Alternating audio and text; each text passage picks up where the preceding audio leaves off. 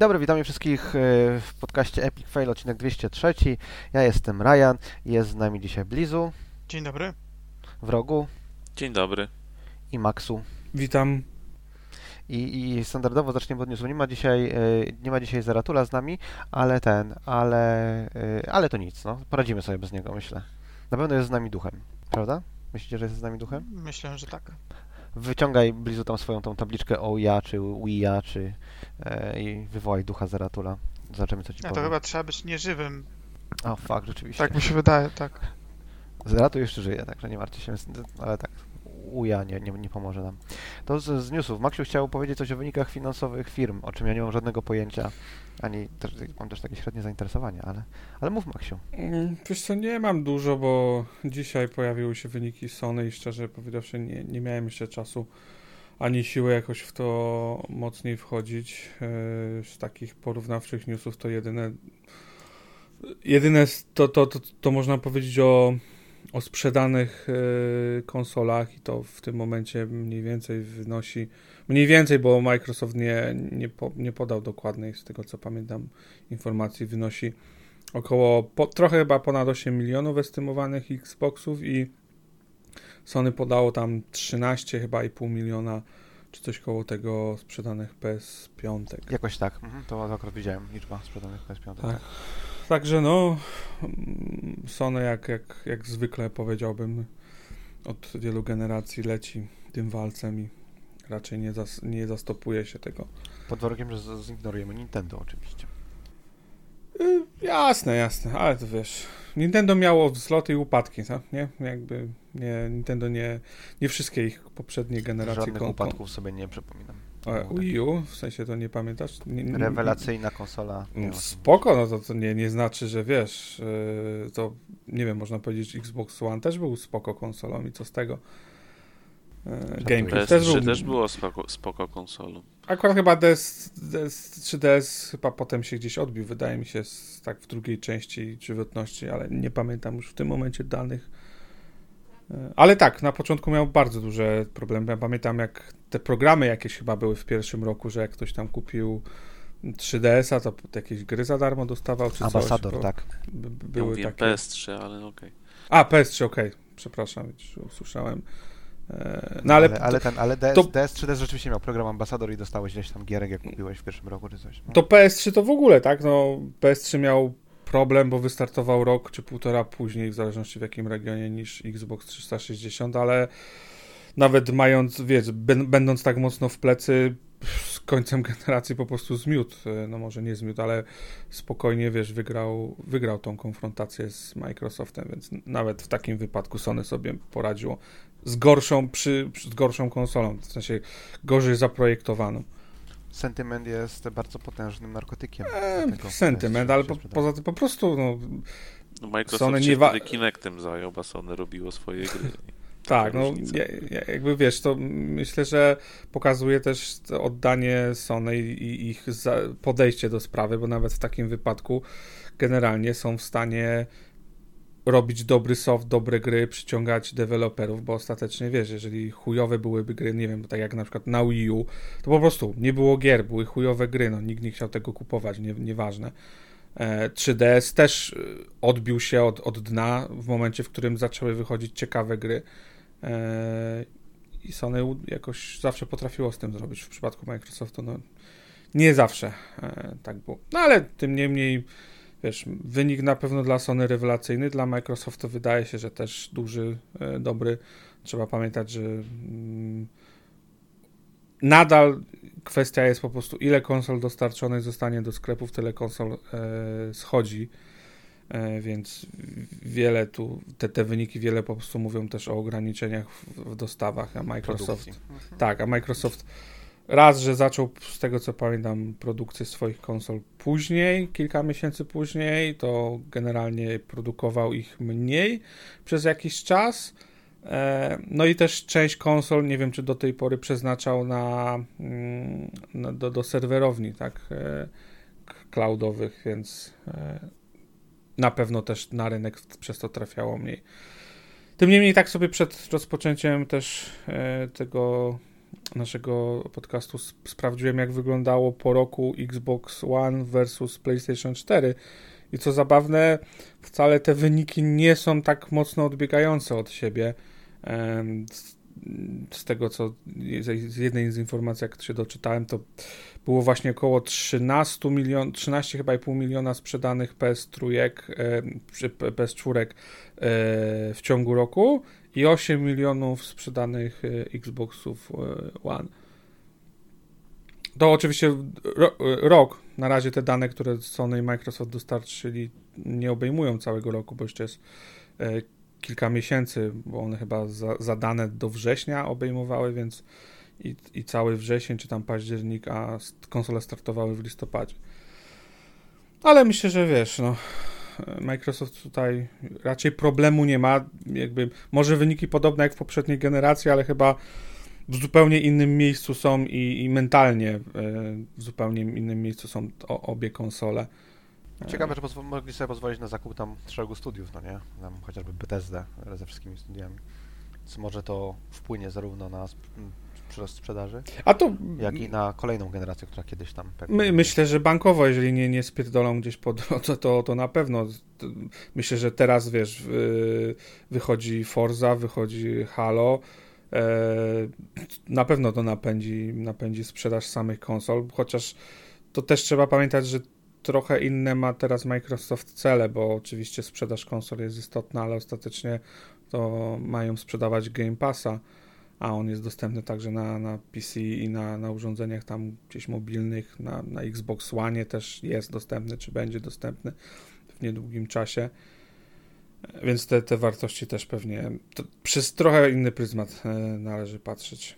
Okej, to może w takim razie segway do e, Halo, bo pojawił się nowy, długi filmik, zwiastun, gameplay, ciężko mi powiedzieć, 6 jak to minut, nie? Ty mówisz o tym. Tak, tak, tak, tak, z narracją, z ratatata. Jakie są wasze wrażenia? Może w rogu niech zacznie, bo To nie Destiny, to wrogu się nie zna. Co się stało? Przepraszam, bo nie słuchałem. Wrażenia, wrażenia, wrażenia e, w rogu z portkami filmiku Halo. ściągniętymi. Z czego, z czego jeszcze raz? Halo, halo, wrażenia. Filmik taki długi był. A, z tej z kampanii. No bardzo fajnie to wygląda. Otwarta mapa, znaczy no mapa, no, nie do końca mapa, tam otwarte poziomy cały czas, nie mówię, że to otwarty świat ma być. Eksploracja, jakieś tam dodatkowe aktywności, no takie trochę Far Cry'owe się to wydawało na tym zwiastunie, ale no wyglądało w porządku, widać jakiś progres względem tego, co, co prezentowali rok temu. No ja czekam. Będziesz blizu grał w Ubiraka od Microsoftu? Ale nie wiem, czy to będzie taki ubirak. No, mam nadzieję, że to nie będzie w pełni yy, typowe Far Cry'owa sprawa. No, ciężko jest, mi było ciężko zrobić jakąś taką, wyobrazić sobie tą grę, ile tych jakby tam pobocznych rzeczy będzie. No, Halo było zawsze zajebiście sfokusowane jednak na dotarcie do jakiegoś e, fabularnego fragmentu. Firefight, kawałek eksploracji, firefight, kawałek eksploracji, gdzieś tam na końcu jakaś cutscena. Mam nadzieję, że to się nie, nie rozmyje, bo szczególnie to wydaje mi się, że super ciężko jest wypełnić taki świat, który jednak jest światem kompletnie obcym, w którym obcy są zarówno nasi, nasz bohater i jego sojusznicy, jak i nasi wrogowie, e, wypełnić meaningful contentem. No tam nie, nie spotkasz natywnego mieszkańca pod krzakiem, który ci nie da questa, tak? Więc to będzie musiało być sprytnie zrobione. Jestem No może to być zrobione tak jak, nie wiem, Fortuna na przykład w Warframe, nie? Albo generalnie jak te open space w Warframe. No ale, Fortuna, są... ale Fortuna też zawiera jakichś natywnych mieszkańców, którzy prowadzą tam swoje życie i z tego wynikać mogą wszystkie rzeczy, które gdzieś się tam dzieją. No, No tak, ale jak wychodzisz na, na miasto, w sensie na, na, na, na, na, na, powierzchnię, powiedzmy, jak wychodzisz, to masz szereg eventów, które się mm, spełnują dynamicznie. Częściowo one są powiązane z tym, co się dzieje w mieście, ale tak wcale nie musi być potencjalnie, nie?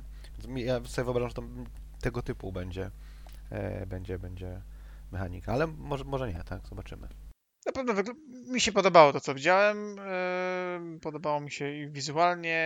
e, Cały czas nie jestem przekonany do tych e, jakichś dodatków gameplayowych, typu ten przyciąganie się do tych przeciwników.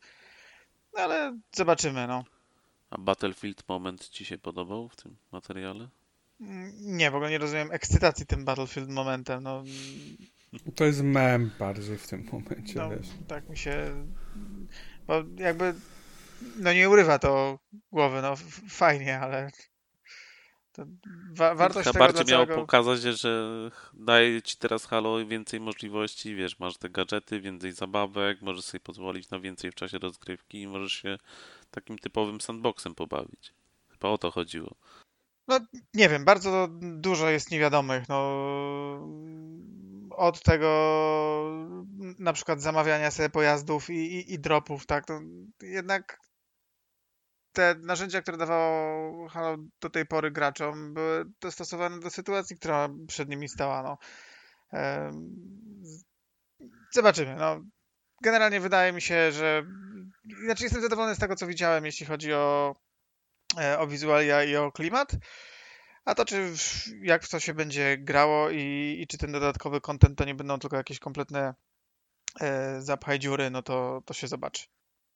Mnie się, e, jakby to, co mnie e, się rzuciło w oczy w tym filmiku, to, że on jest, tak jakby próbowano nim wytłumaczyć, o co chodzi w Halo, co mi się wydaje stosunkowo dziwne, bo tego typu filmik raczej celujesz w e, ludzi, którzy już wiedzą coś o Halo, a jeżeli ktoś nie wie czegoś o Halo, to nie będzie siedział w, e, w 6 minutowy, oglądał 6-minutowego filmiku z narracją, żeby się dowiedzieć o, to, o tym, co się dzieje w Halo. Taki, tak, nie za bardzo rozumiem, ten, ten, ten vibe e, prezentacji mi się tak średnio podobał ogólnie.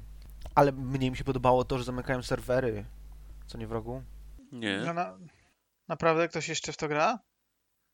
Nie wiem, szczerze mówiąc nie mam bladego pojęcia, czy jeszcze ktoś gra w e, nie Master Chief, Master Chief Collection na 360, nie, nie wiem. Ale zamykają serwery w styczniu jakoś, co rzekomo dwa lata temu zapowiedzieli, tak wrogu? Jakoś tak mówiłeś. Rok temu. Znaczy, no, Czy tam niecały, ro- niecały rok temu zapowiedzieli, że serwery wersji na 360, na Xboxa 360 tych starych Halo e, będą wyłączone. Co na, będzie jest co najmniej rok, zanim zostaną wyłączone. No, jakoś to w grudniu podawali, a teraz uściślili, tak? Tam wrzucali, że w styczniu je wyłączą. Więc jak Ja ktoś pytanie. chce grać w stare Halo multi, no to będzie musiał się z Xboxa 360 przenieść niestety. Ja mam pytanie takie, może e, Ryan rzuci trochę światła, bo mi się zawsze wydawało, że to jest tylko takie, brzydko mówiąc, pierdolenie. E, jaki jest rzeczywisty e, koszt utrzymania takich serwerów? Ponieważ każdej takiej operacji zawsze towarzyszy tłumaczenie, że no wiecie, my tu chcemy dla was jak najlepiej, no ale nie możemy, bo te stare serwery to powodują, że my musimy tyle w to pracy yy, wkładać i że to musimy odciąć się od tamtej platformy, bo inaczej to w ogóle nie ruszymy sprawy do przodu. Yy, Jaki jest rzeczywisty koszt utrzymania takiej infrastruktury dla jakiejś, umówmy się, nieszczególnie już popularnej gry, bo mnóstwo osób, na, pewno jest to jakiś absolutny ułamek tego, ile w szczycie te gry y, przyjmowały graczy.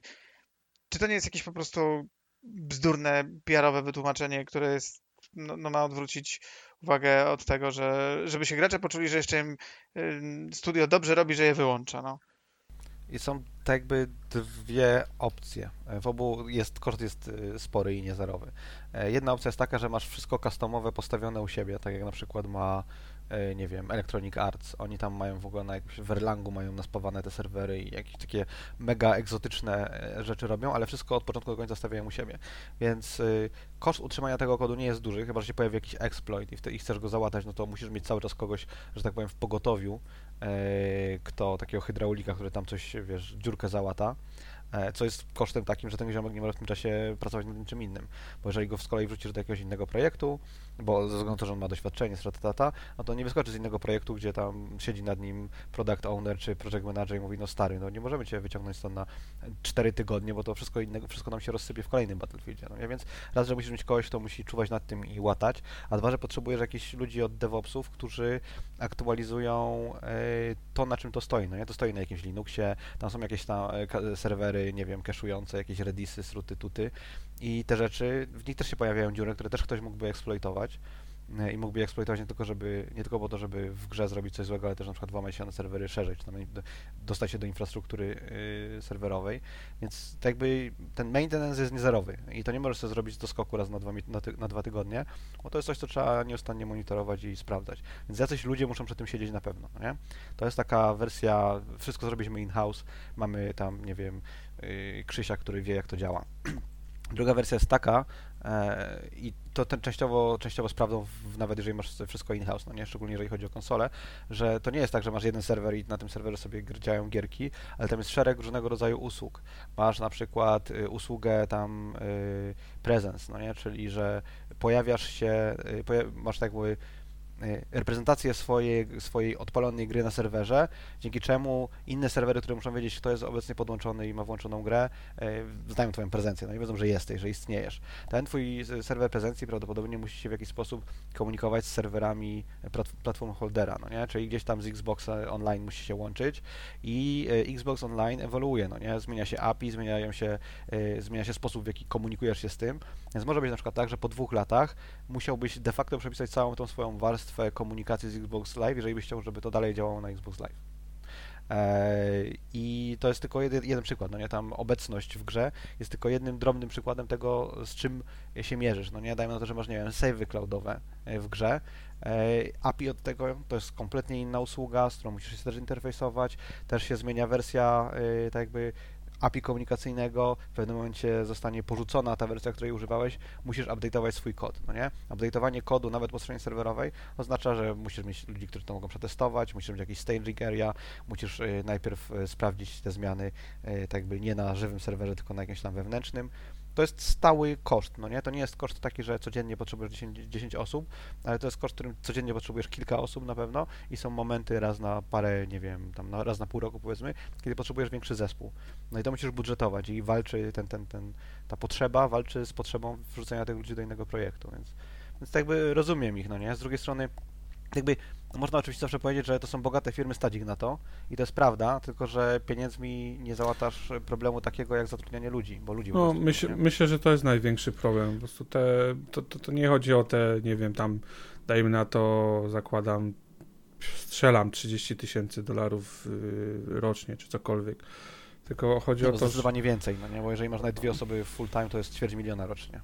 Ale tak by to jest ćwierć miliona, to jest tam pikuś. Problem jest taki, że są dwie osoby, które no, mógłbyś znacznie lepiej wykorzystać w dzień. Tak, no, które pewnie też mają unikatową i dosyć ważną e, wiedzę, nie?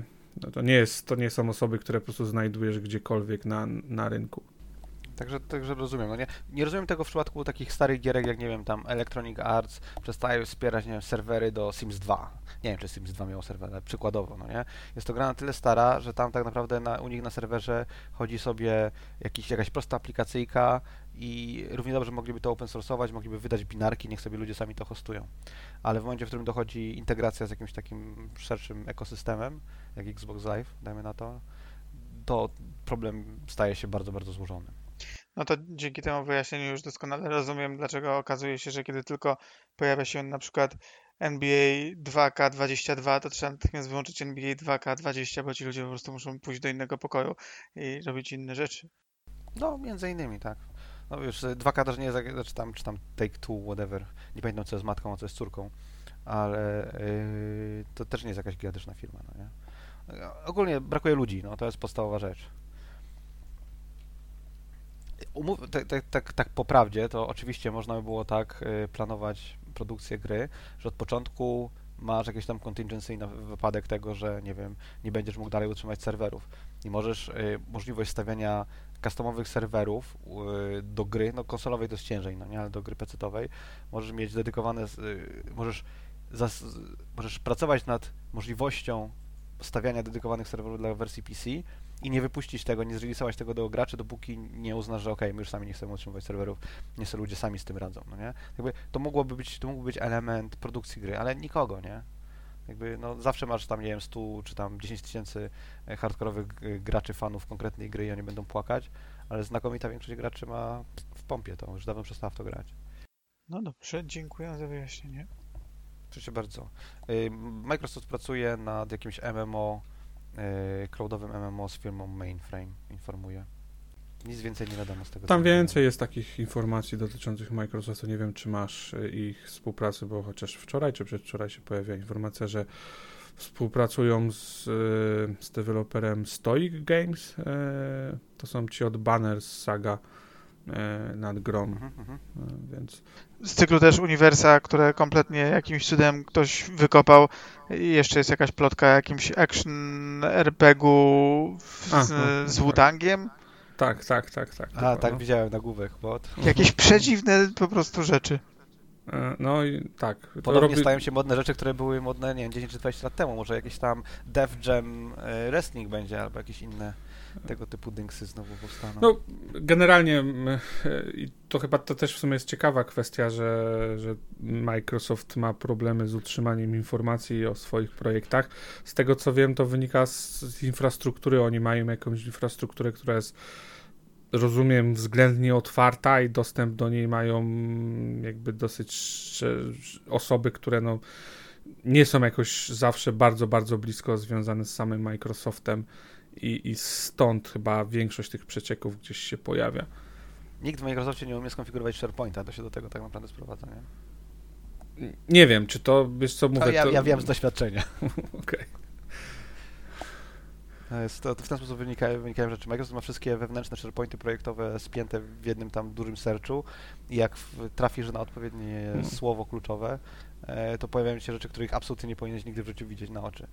Więc y, i czy pracujesz, czy jesteś e, kontraktorem, czy jesteś full-timem, to po prostu możesz trafić na rzeczy, bo ktoś gdzieś źle ustawił Mhm. ustawienia jakiegoś PowerPointa i tyle. Nie wiem, czy to jest problem dla, szczerze powiedziawszy, dla Microsoftu. Myślę, że tylko dla tych absolutnie jakichś hardkorowych fanów, którzy będą, wiesz, tam, o nie, wiesz, wyciszają się przed jakąś konferencją, żeby nie słuchać przecieków i innych rzeczy, bo, bo inaczej, wiesz, psuje im to fan e, z odkrywania. Spoko, ale to zakładam, że dla większości nie, nieistniejący problem. Byłem w kinie na Dune i e, odkopałem newsa sprzed dwóch lat, że Funcom pracuje nad grami e, na licencji Duny. Między innymi MMO ma powstać i zostało dofinansowane przez, przez Tencenta, więc mają większy budżet niż mieli na Konana. E, Mam nadzieję, że No, być też spoko. odkopał tego newsa, bo cicho. Tak, wiem, wiesz co, jakby nawet mój znajomy był ostatnio rekrutowany do Fancomu na, na pewne stanowisko, oferowali mu, więc... Fremena. Fremena. E, nie, nie, e, bardziej przyziemne, ale... E, więc zakładam, że dzieje się tam, tak, że jakby projekt Robią też grę Star, ze Star Trekiem, był rekrutowany na czerwoną koszulę. I już tak, już go nie ma wśród nas. Z innych dziwnych newsów, CD Projekt kupił, czy tam przejął firmę Molasses Flood z Kanady, oni chyba są? Nie, z, z Bostonu. Z Bostonu, sorry. Massachusetts. E, Molasses Flood. E, jakieś gierki robili nieduże, nie wiem co to jest Mhm. za studio, ale potrzebowali rąk do pracy. Tamta firma gdzieś widziałem, mignął mi news, że miała problemy z płynnością, w pewnym momencie mieli się nawet zamknąć potencjalnie. Więc myślę, że to była kwestia, po prostu można było tanio kupić więcej rąk do pracy. E, Oni fajne gry zrobili zrobili. Zrobili Dwie, The Flame in the Flood, czyli taki jakiś survivalowy Mhm. tytuł. e, obie gry są z, z w, tego, w tym typie. e, Tak, ale ta, ta druga jest taka chyba bardziej stacjonarna. Jakieś mm, też survival, ale można hodować y, chodzące za tobą interaktywne, rzepopodobne stwory. Nazywa Mhm. się Drake, na- Drake Hollow i wyleciała z The Game Passa nie tak dawno. Tak, tak, no, no dokładnie. Grałem chwilę, ale gdzieś tam odpadłem w pewnym momencie. To akcje w górę w takim razie. Po jak polecimy. Zobacz, wiesz co, no wcale się nie, nie zdziwię, że jeżeli wykorzystają do tego, co mają już doświadczenia, a nie po prostu będą trzaskać i bugfixować im Wiedźmina czy cokolwiek innego, to myślę, że jakiś Wiedźmin czy jakakolwiek inna gra, w, nie wiem, w Cyberpunk w, w takim właśnie nastawieniu survivalowym, dlaczego nie? To jest, to jest gatunek, który ma powodzenie, będą mieli fajne IP, myślę, że coś, fajn, coś fajnego może z tego się urodzić, ale zobaczymy, bo to dużo A gdybania. nawiązując do rozmowy z zeszłego tygodnia, kiedy mnie nie było, nad czym myślicie, że tak naprawdę pracuje CD Projekt? No bo nie wierzę, że 1500 osób... Nad e, poprawą wizerunku. Kiepsko im idzie. No, Jakbyście mieli zgadywać kompletnie, to nad czym waszym zdaniem CD Projekt pracuje teraz? MMO w świecie Wiedźmina. Holy crap. W rogu? Nad Destiny 3. Nad Wiedźminem jakimś na pewno. Ja bym strzelał, że nad podzielił ludzi na trzy zespoły, ponieważ odkrył, co napisał w swojej strategii multiple IPs i kazał im wszystkim zamknąć się w pokojach i nie wychodzić, dopóki nie, każdy nie wyjdzie z gotowym IP. To się chyba po prostu jeszcze nie stało. Mhm. Ale nowe IP, takie oryginalne, super oryginalne?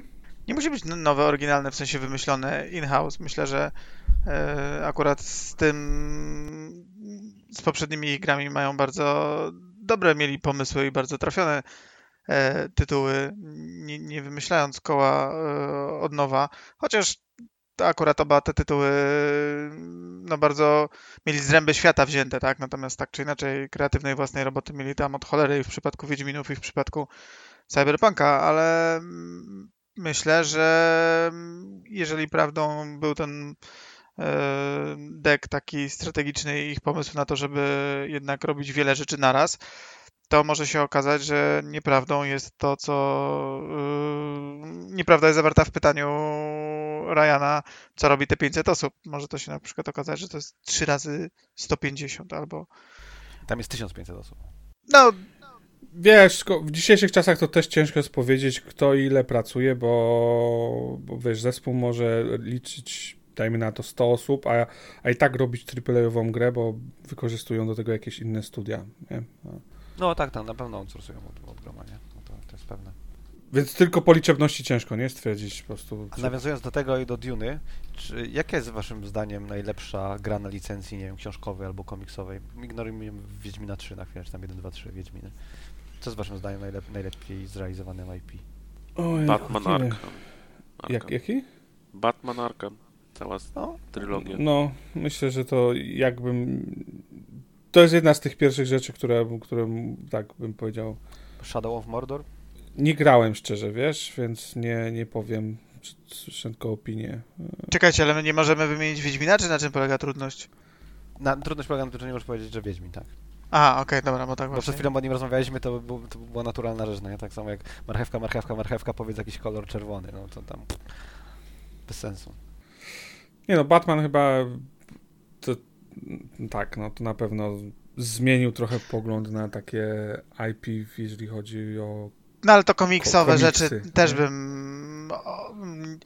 Wydaje mi się, że ciekawsza by ta była odpowiedź, gdybyśmy nie mogli do tak oczywistych rzeczy się No to odwołać. coś mniej oczywistego, coś, co, co nie przyszło pierwsze do głowy, nie przyszłoby nikomu jako pierwsze do głowy. kurze. Spider-Man. Nice one. Ach, Kurczę, nie, nie wiem. Jakby py pytanie takie nagłe, wiesz, do odpowiedzi nie jest zbyt łatwe. Wiadomka. Była taka gra e, na podstawie filmu z Angeliną Jolie, co strzelali e, za zakrętu e, z pistoletu. Pamiętasz, jak się Wanted, wanted. Może Wanted, tak. E, Ona podobno, Alicja podobno bym powiedział. Jest, była ta ciekawa. Americana McGee? Nie ta pierwsza część, tylko ta druga, jeżeli dobrze A, pamiętam. okej. Całkiem pamiętam, przy- że strasznie mi z, zryło. Sporo giereczek na, tam na podstawie y, procy Lovecrafta, no nie? E, jest generalnie horrorów chyba jest najwięcej takich e, licencjonowanych, bo jest też Mm. ten e, Cliff Barker's Undying na przykład. To jest całkiem, całkiem okej gra. Mi się jeszcze podstawie. przypomina ta strategia na podstawie Władcy Pierścieni. Battle for Middle Earth się nazywało? O, było, było, tak, Mhm, tak, mhm. Dobre było. A propos Battle wyszedł Age of Empires, tak? Dzisiaj. Mhm. I Recki ma nawet takie w miarę w miarę, takie 8 Mm. na 10 powiedzmy. Mhm. Um, dobrze. I jest bestsellerem w tym momencie na, na Steamie. E, Sporo ma e, pika w tym momencie, tam chyba 40 tysięcy graczy. Lepiej niż, niż ta poprzednia część chyba na Steamie, czy, czy dwójka, czy trójka, nie pamiętam. E, I lepiej niż Marvel, który w e, Guardian of, Gada- of the Galaxy, który wyszedł wczoraj, przedwczoraj. A też bardzo dobre recki ma. E, mają Tak, Tak, są- tak, no. I IP jakby nieporównywalnie, wiesz, mocniejsze. Mm. Ale się zakładam, że- Key art z Age of Empires, bardzo ładna graficzka. Mhm, ale myślę, że Marvel to lepiej się na konsolach sprzedała. Age of Empires, jak wiadomo, na konsolach nie ma, więc. Może tak być, może tak być, jak mówisz. A będzie, jak E, myślicie? Innych, gdzie... No, słucham, co? A będzie, jak myślicie? Age of Empires na konsolach? Ja nie wiem, czy bym chciał, żeby to było. Nie to będzie ta, chyba. to jest absolutnie, nie wiem, czy jakby jeżeli, ze, patrząc na, e, na to, co musisz robić w tej grze, e, jak wykorzystywać UI i wiesz, jak zarządzać jednostkami i budynkami, nie wiem, po prostu wydaje się to jakimś strasznym przedsięwzięciem. Nawet jeżeli coś zrobią, to nie, wiem, jak to się sprawdzi w, w konsolowym rynku. Bo oczywiście by, były na konsole RTS, nie wiem, dwie części Halo Wars były, które generalnie spoko są, ale one były stworzone z myślą o konsoli. No ciekaw jestem, to by było um, mimo wszystko w moich oczach pewna porażka MS-u, że ich y, flagowa seria nie jest na ich flagowej konsoli. No. Ale dlaczego porażka? Nie, nie wiem, takie podejście trochę wydaje mi się, no kurczę, no niektóre tytuły, to tak jakbyś powiedział, że wiesz, no e, jak, jak tworzysz grę z myślą o jakichś pe, peryferiach, to, to wiesz, no wokół tego budujesz, no nie, nie wszystkie urządzenia no mają no Max, na Boga żywego, no, myszka komputerowa nie jest peryferium, którego nie sposób sobie wyobrazić, no. No, ale nie możesz zrobić gry na konsolę i powiedzieć, hej, musicie używać myszki, żeby w to grać. No, panie, przecież znaczy, możesz, zje... tylko to jest słaba propozycja dla graczy, nie? Zjedliby ich, jakby takie mieli podejście, więc... Chyba, nie żebyś sprzedał zajebisty taki... Chyba, żebyś zrobił taki, taki zarąbisty kontroler dedykowany do Age of Empires, który jest zamiast myszki ma trackballa i tam dużo innych rzeczy i mówi, że to jest e, Tak, w, VR w ogóle i wiesz, jest to jak... W, Ty, no, jeżeli mogą symulatory lotu sobie na to pozwolić, czy jakieś tam symulatory e, mechów, to czemu nie to? A co ty w rogu mówiłeś? Bo... Nie można wypuścić gry na Xboxa, która by wykorzystywała tylko klawiaturę i myszkę. No.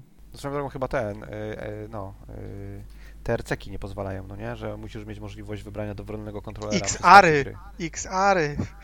Co to są XR? Xbox Requirements. A, teraz są XR. Tak, sorry. tak, tak. TCR to chyba był w ogóle PlayStation, nie? Sony. Yy... TCR był Microsoftu, TRC tak? było Sony. X... Lotcheck był okay. Nintendo. Nintendo. Tak, Nintendo jest lotcheck. Yy, XR, yy, TCR się zmieniły w XR. Zawsze, RK jest zawsze na końcu w MS-ie. A, no, true, true, true. A kiedy się zmieniły TCR na XR? Eee, wiesz co, jakoś mm, przy okazji Łana. Czyli z rok temu w takim razie, okej. Okay. Nie, nie Series X, Łana. A, Łana, sorry, okej. Okay. Bardzo, bardzo długo. Posłuchałem cię i zignorowałem. Chyba, y, chyba już te łanowe były XR, może przez jakiś czas, nie pamiętam dokładnie, bo jakoś nie, nie zawsze miałem z tym coś wspólnego. Aczkolwiek, y, to wiecie, to jest tylko, kierunek jest taki, żeby one były jednak jak naj, jak najgłupsze, jak najprostsze. Y, za czasów, kiedy ja tam siedziałem przy 360, to wszystkie te rzeczy były bardzo dokładnie rozpisane, co wolno, a co nie wolno, a teraz tak naprawdę kierunek jest taki, że jak się nie wysypuje, Ma działać. jak się nie wysypuje, to już tam reszta to pół biedy, tak? Byle, byle można było wrzucić do stora i skasować kasę. Słabo. Słabo bardzo. Eee, czy widzieliście trailer World of Tanks Blitz z Pudzianem? Nie, nie widziałem jest e, rewelacyjny. Pudzian e, na siłowni robi przesiady z e, komórką, po czym rzuca jakimś czasem tekstem typu To jest super!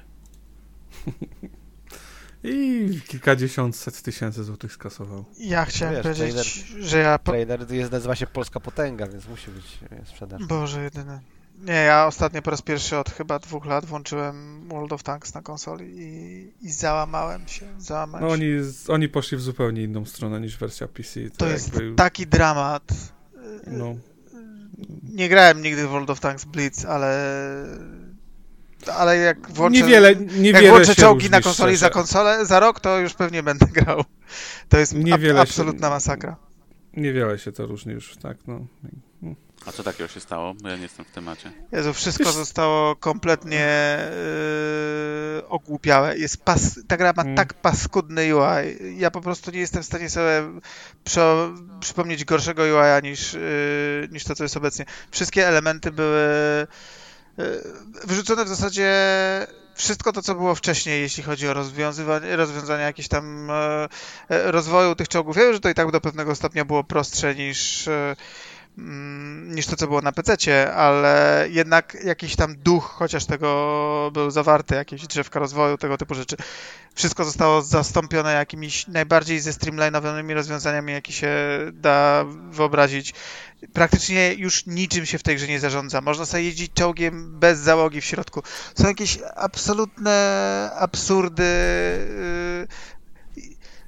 Spędziliśmy ze dwa wieczory z tą grą i wymieniliśmy pewnie ze 30 dużych zmian, które yy, przedyskutowałem z kumplem w party i po przedyskutowaniu tych 30 zmian doszło do nas to, że żadna z nich nie jest pozytywna i aż po prostu przykro mi się zrobiło, bo yy, trochę czasu poświęciłem tej grze i, i szkoda, bo mam wrażenie takie trochę jak z PUBG, że dobrze się kiedyś bawiłem i teraz jakbym chciał wrócić, to już nie ma do czego wracać.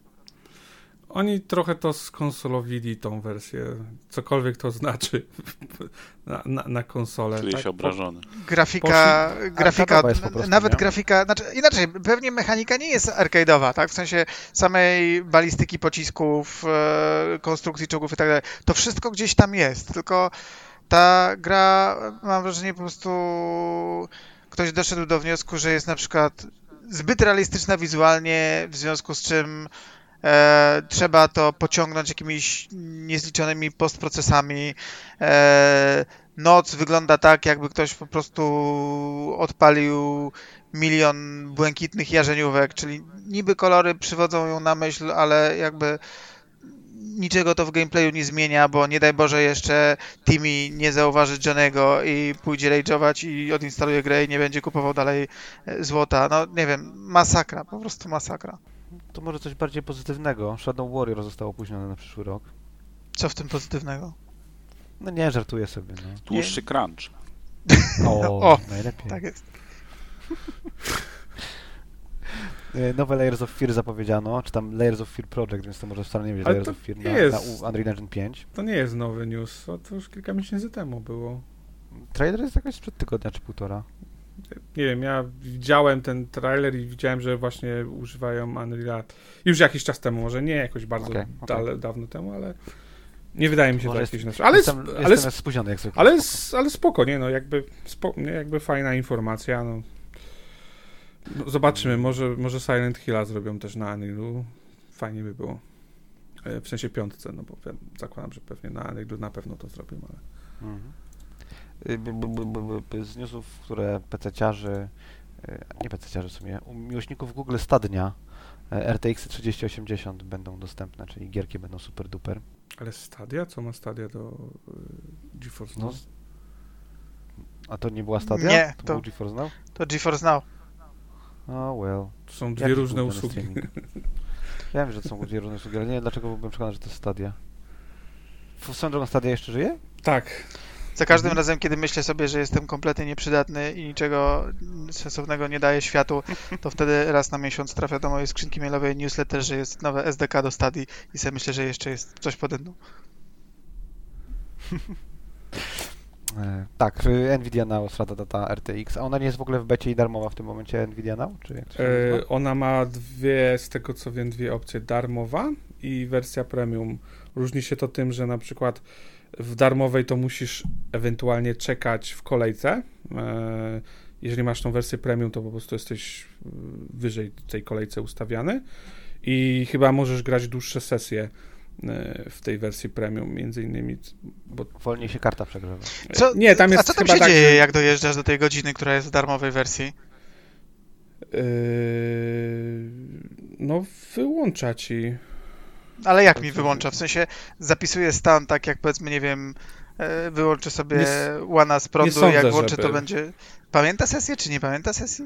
Nie jestem na 100% pewien, ale nie wydaje mi się, żeby zapisywało. Po prostu dostajesz komunikat, chyba że, że wiesz. Że... To najlepiej jakbyś doszedł na przykład do checkpointa, gdzie zapisuje ci się gra i wtedy ci się wyłącza, bo minęła godzina i bum, jest po save'ie.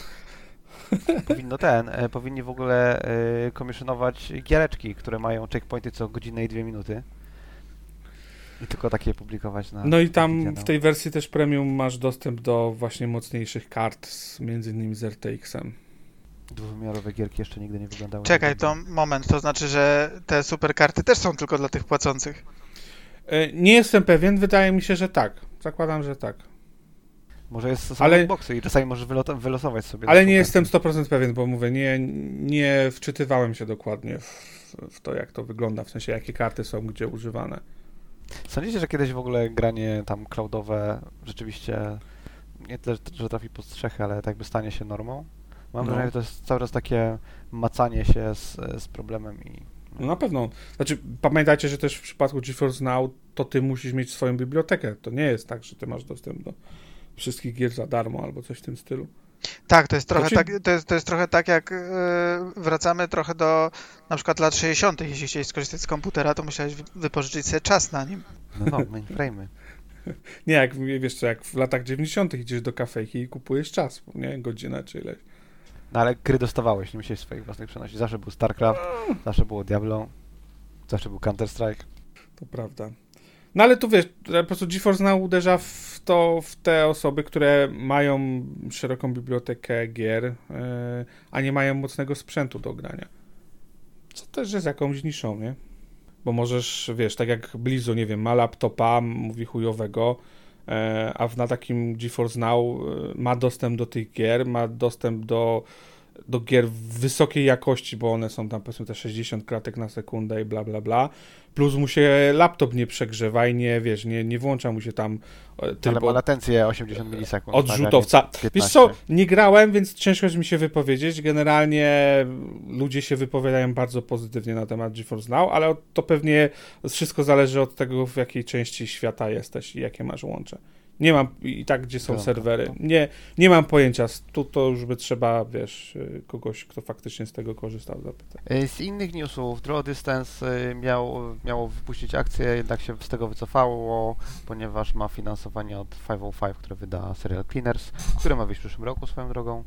E, Były kolejne jakieś tam nagrania e, z rozmów z inwestorami, więc jak kogoś interesuje, to polecam obejrzeć, jak się Mielu miota przed kamerą. Zawsze fan. A, pa, pa, pa. Y, Snoop Dogg twierdzi, że Dr. Dre robi muzykę do GTA 6. To jest przekręcone. Robi do GTA, które ma wyjść. Snoop Dogg Okej, ma pojęcie, pojęcie zapewne takie i taką ilość stężenia THC we krwi, że nie bardzo rozumie o czym mówi. Yy, Panowie byli na przykład w ostatnim hajście do GTA Online, w długich jakichś tam segmentach filmowych, więc myślę, że Snoop Dogg nie jest osobą, która dobrze zrozumie, czy to, co ogląda, to jest nowy update do GTA Online, czy jest to GTA 6. Ale Five Star Frog Splash zrobił w ringu, ok? Więc coś tam ten Snoop Dogg umie. A który był wtedy rok pański? Yy, 21, to było w tym roku. Tak? O, Mhm. Ja pamiętam, jak w Battlefielda grał, na któregoś, nie wiem, piątkę czy czwórkę. O ja jebę. To po prostu było comedy Ja gold. pamiętam, nie wiem na tym, gdzie on to wrzucił, co, co Billa Gatesa zaczął tam obrażać czy coś, żeby ogarnął się, bo mój Xbox Live nie działał wtedy. Był taki klip z nim. Snoop jest pocieszny. E, by, by, chcieliście porozmawiać o State of Play of Sony of Play of Sony. Że było świetne. Nie ma o czym rozmawiać. nie ma chyba faktycznie. Death's Door wychodzi na, na Xbox, na tego na PlayStation i to jest y, to jest news go, godny tego State of Playa. Star, y, Ta gra na Star końcu to Ocean. pokazywali Little Devil Inside? Nie, jako coś tam, Tak, tak, tak. To, coś takiego. No to, to wyglądało nawet fajnie, ale reszta cała... uh, uh. Star Czyli Ocean to jest pokazali, Critical tak Stage w takim razie. Wymaga reanimacji. E, co jeszcze? Activision. Bobby Kotick e, poprosił o obniżenie mu pensji w związku z tym, że się dzieją złe rzeczy w... E, to się nazywa ABK, tak? Activision Blizzard King, tak chyba, tak chyba na to mówią. W związku z... Activision chciało też o, prosić o odrzucenie pozwu w sądzie, nie udało się. I co jeszcze? Jeszcze coś się działo. Czu, czu, czu. A, BlizzCon e, online, BlizzCon Online został anulowany, żeby móc się skupić na e, wewnętrznych zespołach.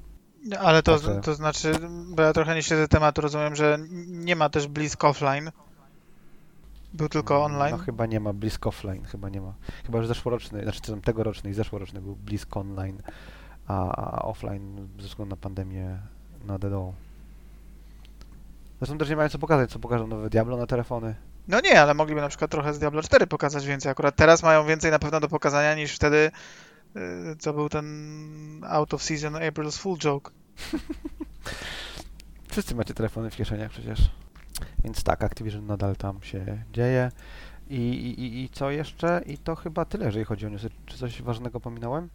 Chyba nie. Miałem jakiś temat do przedyskutowania z wami dzisiaj, ale mam go zapisanego, nie pamiętam gdzie. Także szukając, y, gdzie to zapisałem, y, czy w rogu grałeś coś poza Destiny 2? A, wiem! Y, słyszałem jeszcze ploteczkę, że w Destiny 2 na PC, jak zrobisz Alt-Tab w czasie gry, to możesz w ogóle stracić progres i cię zbanują i jakieś straszne rzeczy. Wiesz coś o tym, Blizu? E, Blizu, sorry, w rogu? No, Blizu Blizu. powiedz. Nie. Nie, tam gracze, gracze znaleźli taki glitch, to chyba parę miesięcy temu znaleźli, przekazali Bungie, że coś takiego znaleźli. To w skrócie pozwalało tam wytwarzać y, więcej orbów, które ci budują supera. No nie wiem, ja nie chcę tu mi się tłumaczyć, co jest czym. No w każdym razie dość istotnie na balans gry by to wpłynęło. A wystarczyło tylko minim- minimalizować i klikać na minimalizowaniu okna na kompie na, win- na Windowsie od gry. I przekazali to Bungie. Bungie podziękowało i zaczęło się nam dłubać przy tym. Ale mijało kilka miesięcy już, gościu się zdenerwował, który to wykrył jeden i wrzucił filmik, jak to się robi. A Bungie powiedział, że no jeszcze nad tym pracują, bo to ciężki temat i dopiero w grudniu ma być patch, więc w międzyczasie robią coś takiego, żeby ludzie tego nie robili, że jak zaczynasz kombinować, to dostajesz bana na tryby PvP i Gambit. A Podobno ludzie y, ten ro- switchują grę, tam minimalizują, żeby sobie muzykę na przykład w tle zmienić. No tak, jak alt tab wciśniesz, no to, to, to jest, no, tam gra wykrywa, no i jak to no, tam często robisz, no to dostajesz error i jak dostajesz ten error ileś tam razy, no to możesz wyłapać bana, chyba tak to działa. Słodko. Bungie to umie. Niezmiennie przy takich historiach Ale, rozbraja e, co- mnie granie na PC online absolutnie. Po prostu co słyszę jakąś historię, to lepsze od poprzedniej. No, coś w tym jest, no nie? Bo chociażby tam anty-cheaty i tak dalej, to jest y, nieskończona walka e, cheaterów, piratów, cwaniaków z, z deweloperem. Takie żmudne mocno. Ale e, Destiny nie ma wersji bezramkowej, bo wtedy w wersji bezramkowej generalnie Alt-Tab nie jest wykrywany jako Alt-Tab.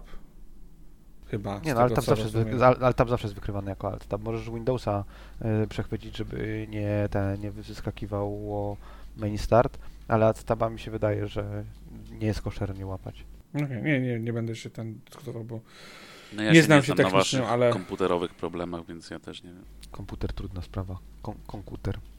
A wiem, jaki miałem temat do zarzucenia. Otóż, y, jakie jest Wasze zdanie, szczególnie Max i Blizu mnie ciekawi, co o tym sądzą, jeżeli chodzi o kredyty? W sensie, ile trzeba pracować nad grą, żeby zasłużyć na to, żeby się pojawić w jej kredytach, Waszym zdaniem? To było pytanie, które miałem. Jak dla mnie niedużo. No Co to jest niedużo? Nie Rok wiem. czy dwa tygodnie? Dwa tygodnie. Jak to jest w mobilkach w ogóle, Maksiu? Macie kredyty?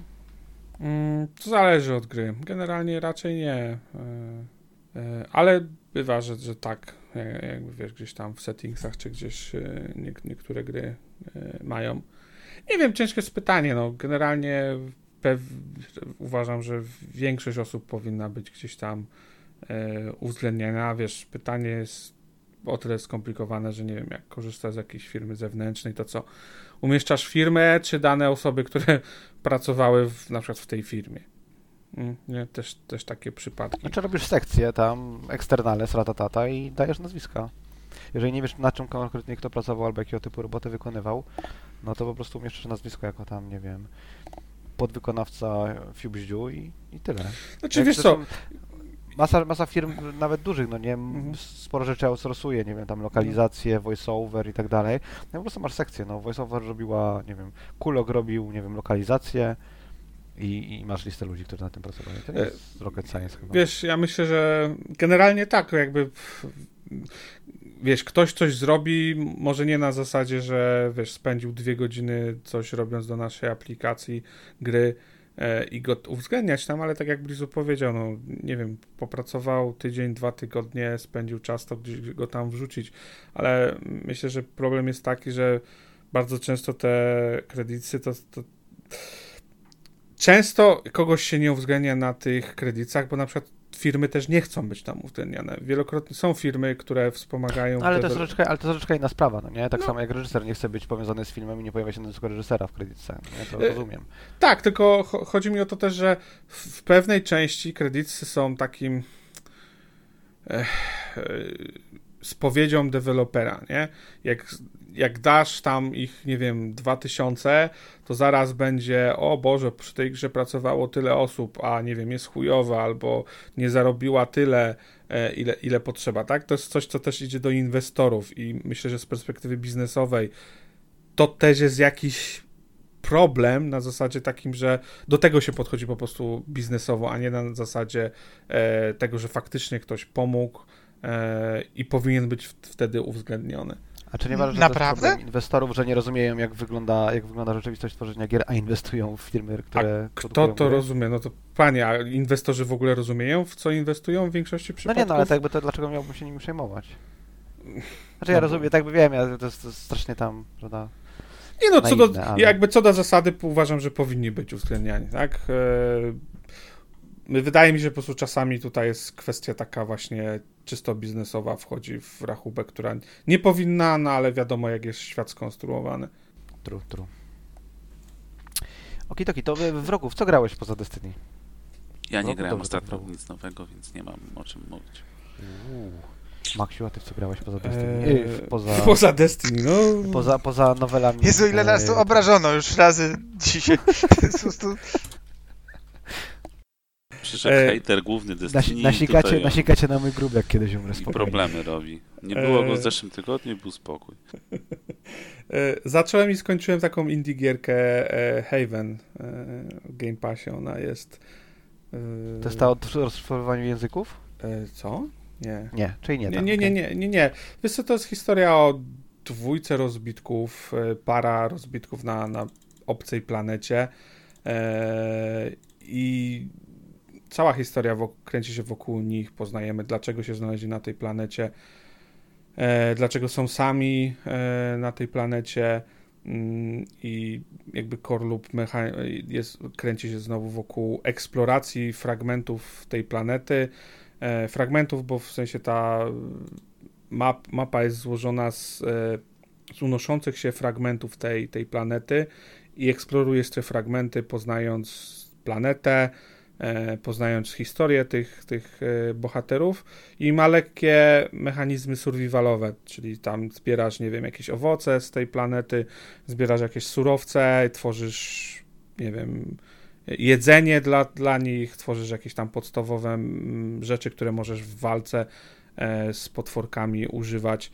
ale to jest taka naprawdę bardzo lekka mm, mechanika. Głównie cała gra jest zbudowana, e, to jest taki storytelling trochę, tak jakby cała mechanizm i wszystko, co się wokół w tej grze dzieje jest, jest po to, żeby opowiedzieć historię tych dwóch bohaterów E, i wydaje mi się, że robi to całkiem fajnie, bohaterowie są fajni, od razu ich się lubi, między innymi ze względu na bardzo dobry voice acting, który nie wiem, wydaje mi się bardzo dobry. Nie jestem natywnym speakerem angielskiego, ale e, więc to zawsze jest dla mnie trudne do oceny, bo wydaje mi się w dużej części, że po prostu e, voice acting jest fajny, ale tu jest moim zdaniem nacechowany emocjonalnie tam, gdzie trzeba.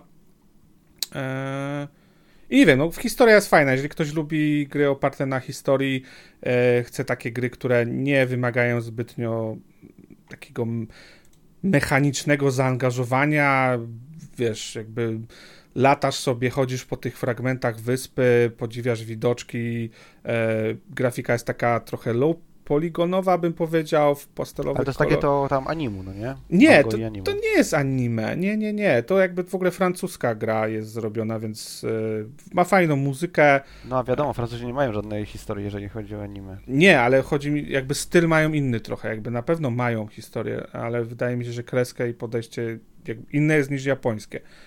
E, I to jest, tylko upewnię się, to jest Haven w sensie przystań, a nie Haven w sensie Heaven. e, było. tak, tak, tak. To jest Haven. Okej, okej. No a mi się pomyliło ten e, z Heaven's Vault. E, Ale to I tam jest e, jakakolwiek... Me... Bo rozumiem, że to jest... Co, to jest jakiś Oglądałem trailery tego i nie byłem w stanie zrozumieć, ile z Mhm. tego to jest jakaś gra, a ile z tego to będzie taki, powiedzmy, walking sim tylko. Ma dużo z takiego walking simu, ale, te, ale też znowu nie, nie, nie więcej niż jakby przeciętny e, przedstawiciel takiego gatunku. Tak jak mówię, jest ten aspekt survivalowy. W żadnym walking simie nie widziałem, że wiesz, musisz zjeść posiłek, bo, bo, bo tam wskaźnik posiłku masz, albo e, nie wiem, tak, bohaterowie mają życie e, i HP i, i walcz, jak zwalczą z kimś, no to, to, to HP im spada. Więc zdecydowanie są mechanizmy, tylko one nie Czekaj, są... czyli jest walka nawet. Tak, jest walka z potworami. Walka jest specyficzna, jest bardzo prosta, e, ale na te powiedzmy, nie wiem, 8-10 godzin jest, jest e, angażująca. E, Polega na tym, że walczysz tą dwójką bohaterów e, i wybierasz mm, na dipadzie i na e, przyciskach jakby D-pad jest przyporządkowany do jednego bohatera, e, batony są przyporządkowane do drugiego bohatera i możesz wybierać pomiędzy dwoma atakami. Możesz wybierać przy, mm, pomiędzy obroną i, i, i polega na tym, że w zależności z jakim potworem walczysz, no to musisz zadać odpowiednie obrażenia w odpowiednim czasie, w odpowiednim czasie skontrować, e, czyli włączyć tą tego shielda, e, na przykład przyjąć na, e, obronić drugą osobę, która, e, która ładuje w tym czasie atak, więc jest tam pewna głębia, e, na tyle, że przez te kilka godzin poznajesz, poznajesz te mechanizmy, pojawiają się silniejsi wrogowie, na których musisz stosować troszeczkę inne taktyki. E, Jest tam powiedzmy lekki rozwój też tych bohaterów, bo e, podnoszą im się statystyki, e, dostają jakieś powiedzmy w cudzysłowie nowe ataki. E, więc to tak mówię, to, to na pewno nie jest walking sim w takim tradycyjnym e, sensie. E, przy czym ciągle gra jest mocno nastawiona na fabułę i to też jest istotne, że duża część tej fabuły jest przedstawiana w sposób niewymagający. W tym sensie, mm, jeżeli pójdziesz i tylko tak, po takiej e, najprostszej linii, to, to wiele z tych rzeczy, wiele z tych dialogów pominiesz, bo część tych dialogów się pojawia e, w przypadku, kiedy zeksplorujesz wyspę, zdobędziesz jakiś przedmiot, e, wrócisz do bazy, prześpisz się w tej bazie albo zjesz posiłek i wtedy włączają się dialogi pomiędzy tą dwójką bohaterów. E, także mm, nie wiem, no kurczę ja, ja, grałem trochę dłużej, bo grałem chyba 13 godzin, ale z tego, z tego względu, że eksplorowałem bardzo dużo. Generalnie zrobiłem właściwie większość rzeczy, które można było zrobić w tej grze. Zostały jakieś tam nie, niewielkie elementy, e, więc to trochę dłużej zeszło. Ale tak jak patrzyłem, to myślę, że 8 do 10 godzin na spokojnie można, e, można to przejść, więc to też jest czas taki, w którym mechaniki, postacie, bohaterowie i wszystko, co, co się dzieje, nie, nie przejada się, nie robi się powtarzalne e, i, i nudne. Czyli polecasz. Mi się podobało, tak? Byłem zaskoczony, bo w tym samym czasie rozpocząłem grę e, Spiritfarer. Nie wiem, czy, czy kojarzysz Blizu ten, ten tytuł. No kojarzę, bo ekscytowałem się nim już czas temu I- jakiś. I, I powiem ci, że Spiritfarer mi nie podszedł, w tym sensie, że jakby technicznie jest przepiękna gra, jakby ręcznie animowane, wszystko, wiesz, poklatkowo, absolutnie e, top notch. E, przy czym nie wciągnęła mnie ta gra na poziomie e, fabularnym. Tak jakby nie znalazłem kontaktu z bohaterami, szczególnie, że jest ten ci bohaterowie są niemi, w sensie nie, to są dialogi do, do czytania, nie ma tam voice actingu. E, i, i, spróbowałem Havena, bo wi- wiedziałem, że to są mniej więcej gdzieś tam podobne gry, powiedziałbym, podobne, jakby gdzieś e, w podobnym gatunkowo indie e, niszy leżą i Heaven mi się dużo lepiej podszedł, tak, do, do tego stopnia, że, że właściwie skończyłem grając właśnie codziennie, tak, jakby z chęcią wracając do tej gry e, codziennie. Szczególnie, że ta dwójka bohaterów to jest, to jest siła napędowa, bym powiedział, tej gry. Jeżeli lubisz gry, w której bohaterowie jakby wychodzą na pierwszy plan i jeżeli uda ci się znaleźć kontakt z tymi, z dwójką bohaterów yy, od razu, to ci się spodoba. Jeżeli, jeżeli nie, nie zaiskrzy od razu, to moim zdaniem nie spodoba ci się, bo wszystko To inne trzeba jest... szybko zwrócić na Steamie, bo można to dwie godziny. E, a jest, jest w Game Passie, tak, ta gra, więc tutaj A, no tak. nie, nie, nie ma problemu, stąd, stąd jakby ja spróbowałem, tak, Spirit Ferreras, spróbowałem tą grę, bo kurczę, e, jest tych gier trochę na Game Passie, dlaczego nie, nie spróbować. E, I tak, no, o, wiesz, ci bohaterowie są, to jest młoda para, tak, więc to jest generalnie, powiedziałbym, historia miłosna w takim, takim podejściu, tak? Dwójkę bohaterów, która jest młodą parą, która się poznaje, która, wiesz, jeszcze tam jest pełno takiej miłości na poziomie takiego młodego związku, bym powiedział, no i, i, i wokół tego wszystko się kręci. Plus oczywiście jest fabuła, dlaczego oni się znaleźli na tej planecie i tak dalej, odkrywana przez rozmowę pomiędzy tą dwójką bohaterów i to też jest fajne, bo e, poznajesz to uniwersum, wiadomo, że jakoś głęboko nie, no bo to jest tylko 8 czy 10 godzin e, gry, ale ja byłem bardzo zadowolony po skończeniu, tak? Jedna z fajniejszych indie gierek, które w ostatnim czasie udało mi się ograć. Dobrze jest, jak w grze eks- postać, która e, daje ci ekspozycję i tłumaczy rzeczy dookoła jest też e, powiedzmy grywalna, tak? Że to nie jest tylko kul ziomek, który ci tłumaczy rzeczy, które się działy gdzieś tam kiedyś i, i autorzy musieli je przekazać, więc dodali postać, która ci o tym mówi. No dobrze, dorzucę. Pominąłem ją, szczerze mówiąc. Ostatnio robiłem sobie takie game passowe mm, jakieś to-do listy. E, zrobiłem sobie taką, w której są właśnie takie szybsze, krótkie gierki, które mm, po prostu chcę wykorzystać, że są w Game Passie właśnie takie jak e, Call of the Sea, o którym tam kiedyś mówiłeś, czy, czy 12 Mhm. minut. E, I ten Haven akurat pominąłem. Wydawał mi się jakoś strasznie pogmatwany. Nie...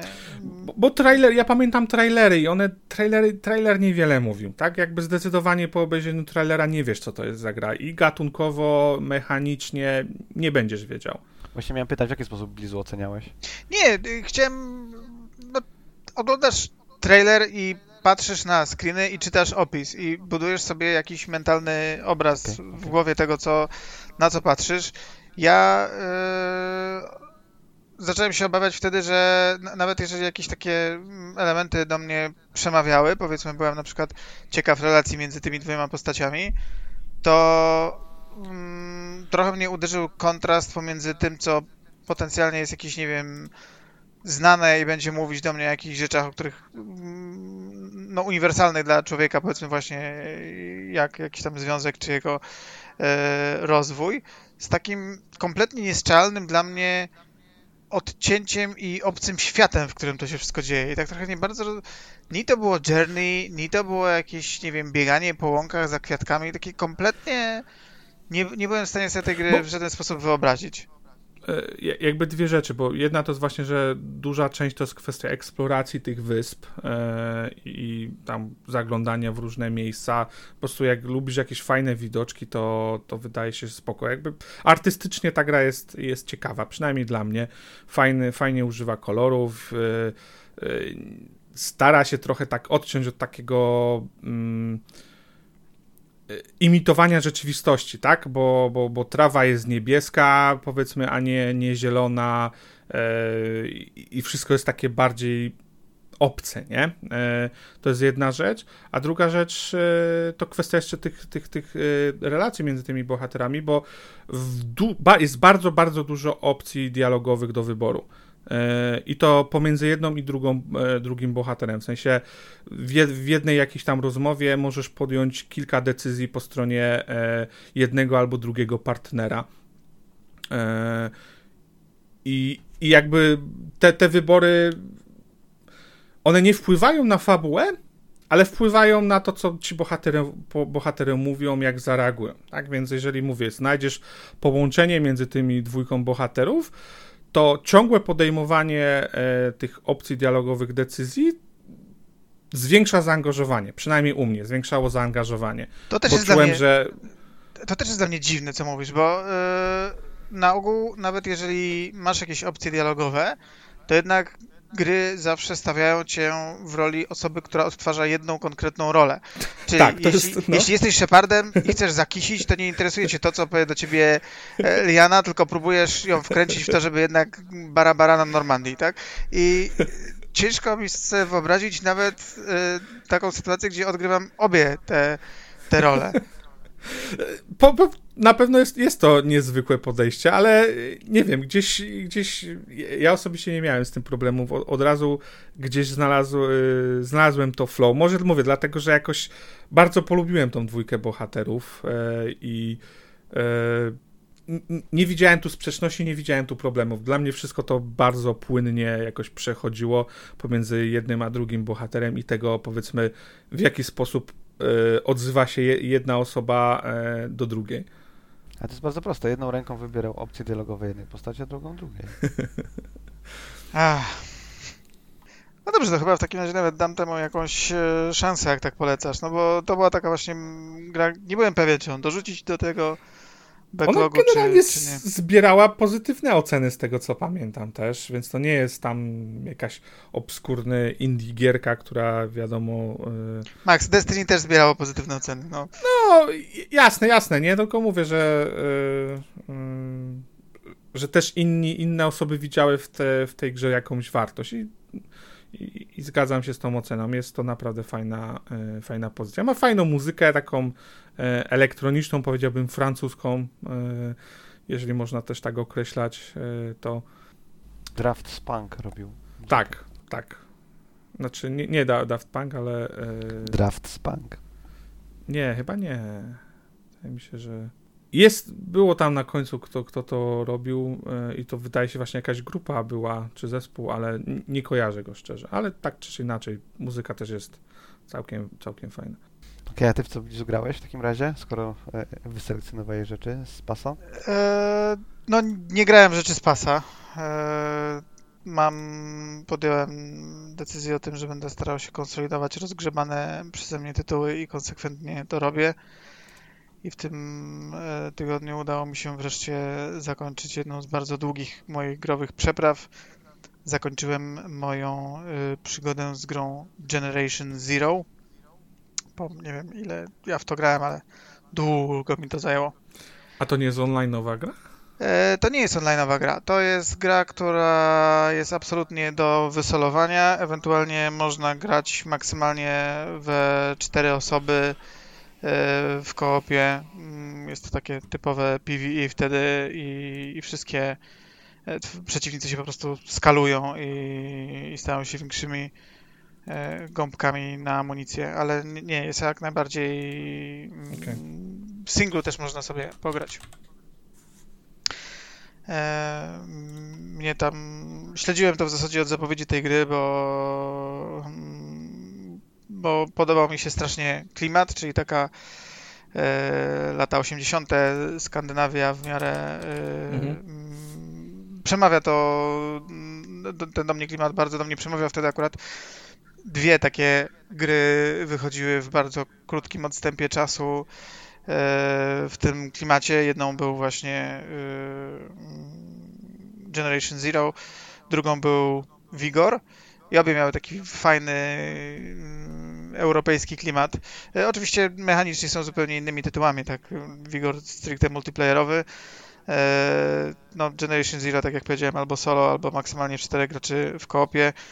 E, shooter FPP mm, w otwartym świecie to jest gra, którą zrobiło jakieś studio, y, którego nazwy nie pamiętam, natomiast jest to jakaś... Systemik coś tam, nie? Y, ale to jest, wiesz co, to jest tak naprawdę... To jest część Avalanche. To jest właśnie część Avalanche, tak, czyli jest to typowy...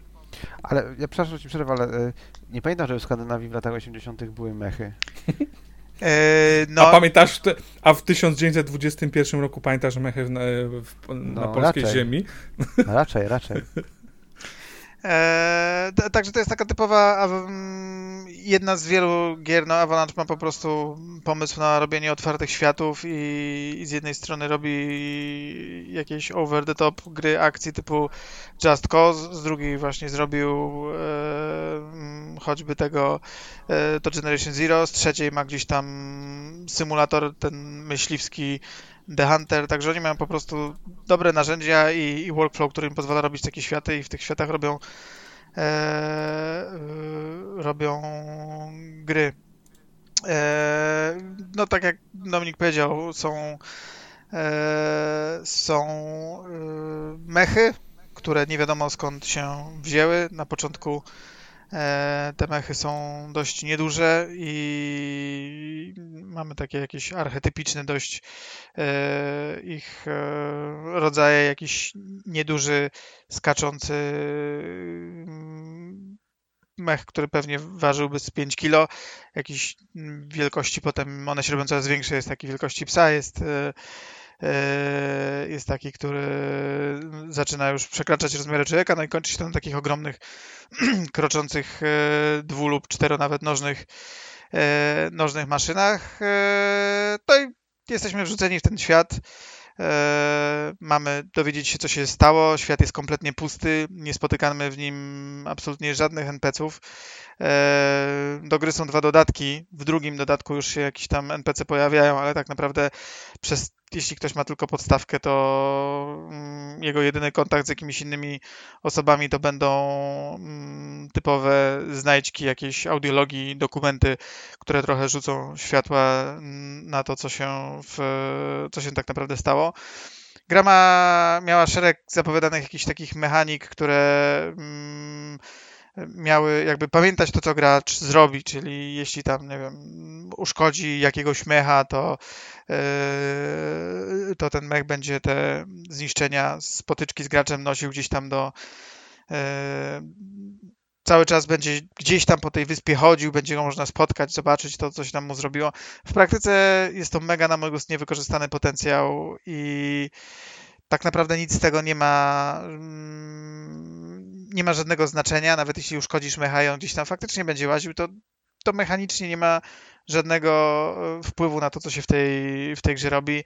Jest to trochę um, gra, w której po prostu chodzimy, lutujemy um, budynki i, i, chatki i kompleksy wojskowe. To dla elektroników, jak się lutuje, tak? Maria. Sorry, przepraszam. Szklankę wody potrzebuję, lębas wszedł mocno. E, ale to zbieramy sobie broń, amunicję, apteczki, możemy jakieś tam wytwarzać elementy stroju, można zbierać schematy, tworzyć amunicję. Nie ma takich typowo e, survivalowych elementów typu e, głód, pragnienie, temperatura, czy jakiś tam bardziej złożony system zdrowia. Jest to po prostu tylko używanie setek apteczek podczas strzelania do przeciwników, którzy średnio mają e, średnio mają potyczki z nimi są po prostu bardzo, bardzo proste. Niby możemy wykorzystywać różnego rodzaju mechaniki do tego, żeby te potyczki trochę fajniej wyglądały. Są jakieś e, granaty MP, które te maszyny potrafią wyłączyć na jakiś czas. Są różnego rodzaju e, jakieś przedmioty, które pozwalają albo gdzieś zwabić te maszyny, albo dezorientować się w jakiś sposób. Jest bardzo proste e, drzewko umiejętności, gdzie można kilka prostych perków e, odblokować e, dotyczących czy to mniejszych obrażeń, które otrzymujemy w różnych sytuacjach, czy to tego, że możemy po, po utracie życia jeszcze jakby za darmo na przykład powstać bez zużycia specjalnego przedmiotu, jakiejś tam adrenaliny, którą normalnie musimy sobie wstrzygnąć, żeby mieć jeszcze jedną próbę. Mm, gra jest trochę, mam wrażenie, gigantycznie ma zmarnowany potencjał i e, zawodzi i fabularnie. Ma fajny klimat, bo, bo jest i fajna muzyka, i, i fajny jest design tych maszyn, aczkolwiek ogrom tego świata i ilość pojedynków z tymi maszynami jest taka, że kwestia tak naprawdę tych maszyn jest 5 czy 6 rodzajów i każda z nich ma jakby kilka coraz lepszych e, wariantów, tak? Czyli ten takich jakby klas, no możemy spotkać te maszyny w różnych klasach. One e, oczywiście są wtedy bardziej wytrzymałe, mają też większe możliwości ofensywne względem gracza, e, ale z perspektywy czasu tak naprawdę mm, to jest po prostu shooter, w którym duże maszyny to są straszne bullet sponge, trzeba w nie władować tysiące sztuk amunicji, E, I, I tak naprawdę niewiele z tego wynika i, i niewiele to daje jakiś tam satysfakcji, bo, bo samo AI nie, nie powala. A na ile godzin to jest w solo giereczka? I czy byłoby szybciej, gdybyś grał w koopie? No jeśli byś się zdecydował na to, że nie chcesz, żeby ci się skalowało, to pewnie by było szybciej w koopie. Eee, jeśli chcesz, żeby ci się skalowało, to wszystkie, rozumiem, walki rozciągnęłyby się do eee, w sposób no, odpowiedni, tak? Czyli wcale nie, nie byłoby to, e, to szybsze. Myślę, że to, czego mi najbardziej przeszkadza w tej grze, to to, że wszystko jest e, do jeśli chodzi o ilość godzin, to podejrzewam, że jest to gra na, nie wiem, 50, 60 godzin. To, to jest ogromny świat, tak? Znaczy, pomyśl o czymś takim jak Far Cry bardziej, niż e, masz dowolność w poruszaniu się e, i gra nie jest jakoś szczególnie duża, bo tak naprawdę mm, duża w rozumieniu tego, co jest w niej do zrobienia, bo w tym ogromnym świecie y, na początku jest jakiś taki troszkę prowadzenie gracza za rękę, czyli, czyli quest z cyklu przybyłeś do domu, gdzieś tam wracasz z jakiejś wycieczki, gdzie byłeś bądź sam, bądź ze znajomymi, którzy stanowią to twoją drużynę w kooperatywie na jakiejś nieodległej wyspie, no i wracasz z tej wyspy, przybijasz łódką do, do brzegu, idziesz e, do domu, no i zaczynasz śledztwo, tak? Znajdujesz notatkę o tym, że ludzie się ewakuują i gdzieś tam podążają, ale już nikogo, e, nikogo nie ma, e, nikogo nie możesz spotkać i, i cała struktura tej gry polega tak naprawdę na znalezieniu dziewięciu takich bunkrów, takich dużych podziemnych instalacji. W tych bunkrach e, znajdujesz e, misje i te misje gdzieś tam prowadzą cię do różnych miejsc w tym, e, w tym świecie i są jak gdyby jedynym E, takim motorem do tego, żeby ten świat pozwiedzać, ale wszystkie te misje są szalenie trywialne mechanicznie, bo jeśli nie ma postaci, jeśli nie ma komu pomóc, jeśli nie ma komu czegoś przynieść, jeśli nie ma kogoś gdzie eskortować, to one tak naprawdę sprowadzają się tylko do albo pójścia gdzieś w poszukiwaniu jakichś elementów e, storytellingu, typu znalezienie jakiegoś a to audiologa, a to jakiegoś dokumentu, ewentualnie znalezienie jakichś rzeczy typu e, zbiorniki z e, paliwem, które służą do produkcji robotów, które trzeba gdzieś tam zniszczyć i to są jedyne mechaniczne elementy. więc pod tym Ale tam fabuła jest generalnie jakaś? No, jest fabuła, tak, ale ona jest, czy, znaczy ona jest nawet... to Dark Soulsy są i wszystko jest raczej lorem. Eee, nie, wydaje mi się, że koniec końców wiesz o co chodzi, tak? Wiesz, skąd się, dowiadujesz się skąd się wzięły mechy, gdzie są ludzie. Eee, dowiadujesz się skąd się wzięły mechy, ale dowiadujesz się z tego strasznie późno. Eee, bardzo długi jest taki quest na zasadzie e, idziemy na farmę, bo tam będzie bezpieczniej, tak? Docierasz na farmę, e, uciekamy z tej farmy, bo e, idziemy gdzieś tam do bunkra, tak? W bunkrze znajdujesz notkę, no to teraz przenosimy się do miasta, bo stamtąd armia będzie ewakuować, tak? To jest ogromna część tej gry, to jest tylko tego typu quest, tak? I e, tak naprawdę dopiero bardzo, bardzo późno gdzieś zaczyna się robić taki E, element fabularny, który sobie myślisz, kurde, aż szkoda, że to nie było bardziej pociągnięte, bo, e, bo w tej grze jest nawet coś, co moglibyśmy nazwać bossem być może, ale w rozumieniu tego, że jest to jakiś antagonista, a nie, że to jest na przykład jakiś boss mechaniczny do, do stoczenia walki. Aż do pewnego stopnia szkoda, że tak jest to niewykorzystywane, bo pomysł jest bardzo E, bardzo fajny. Dopiero kiedy później zaczynasz znajdować notki dotyczące już dość wysoko postawionych ludzi w, mm, w armii i, i, i zaczynasz składać się sam z tego, co się tak naprawdę stało, kim ci ludzie, e, kim ci ludzie byli i, i że na przykład e, ktoś prowadził jakieś badania nad jakimiś tam neuroprzekaźnikami, nad interfejsem mózg-maszyna.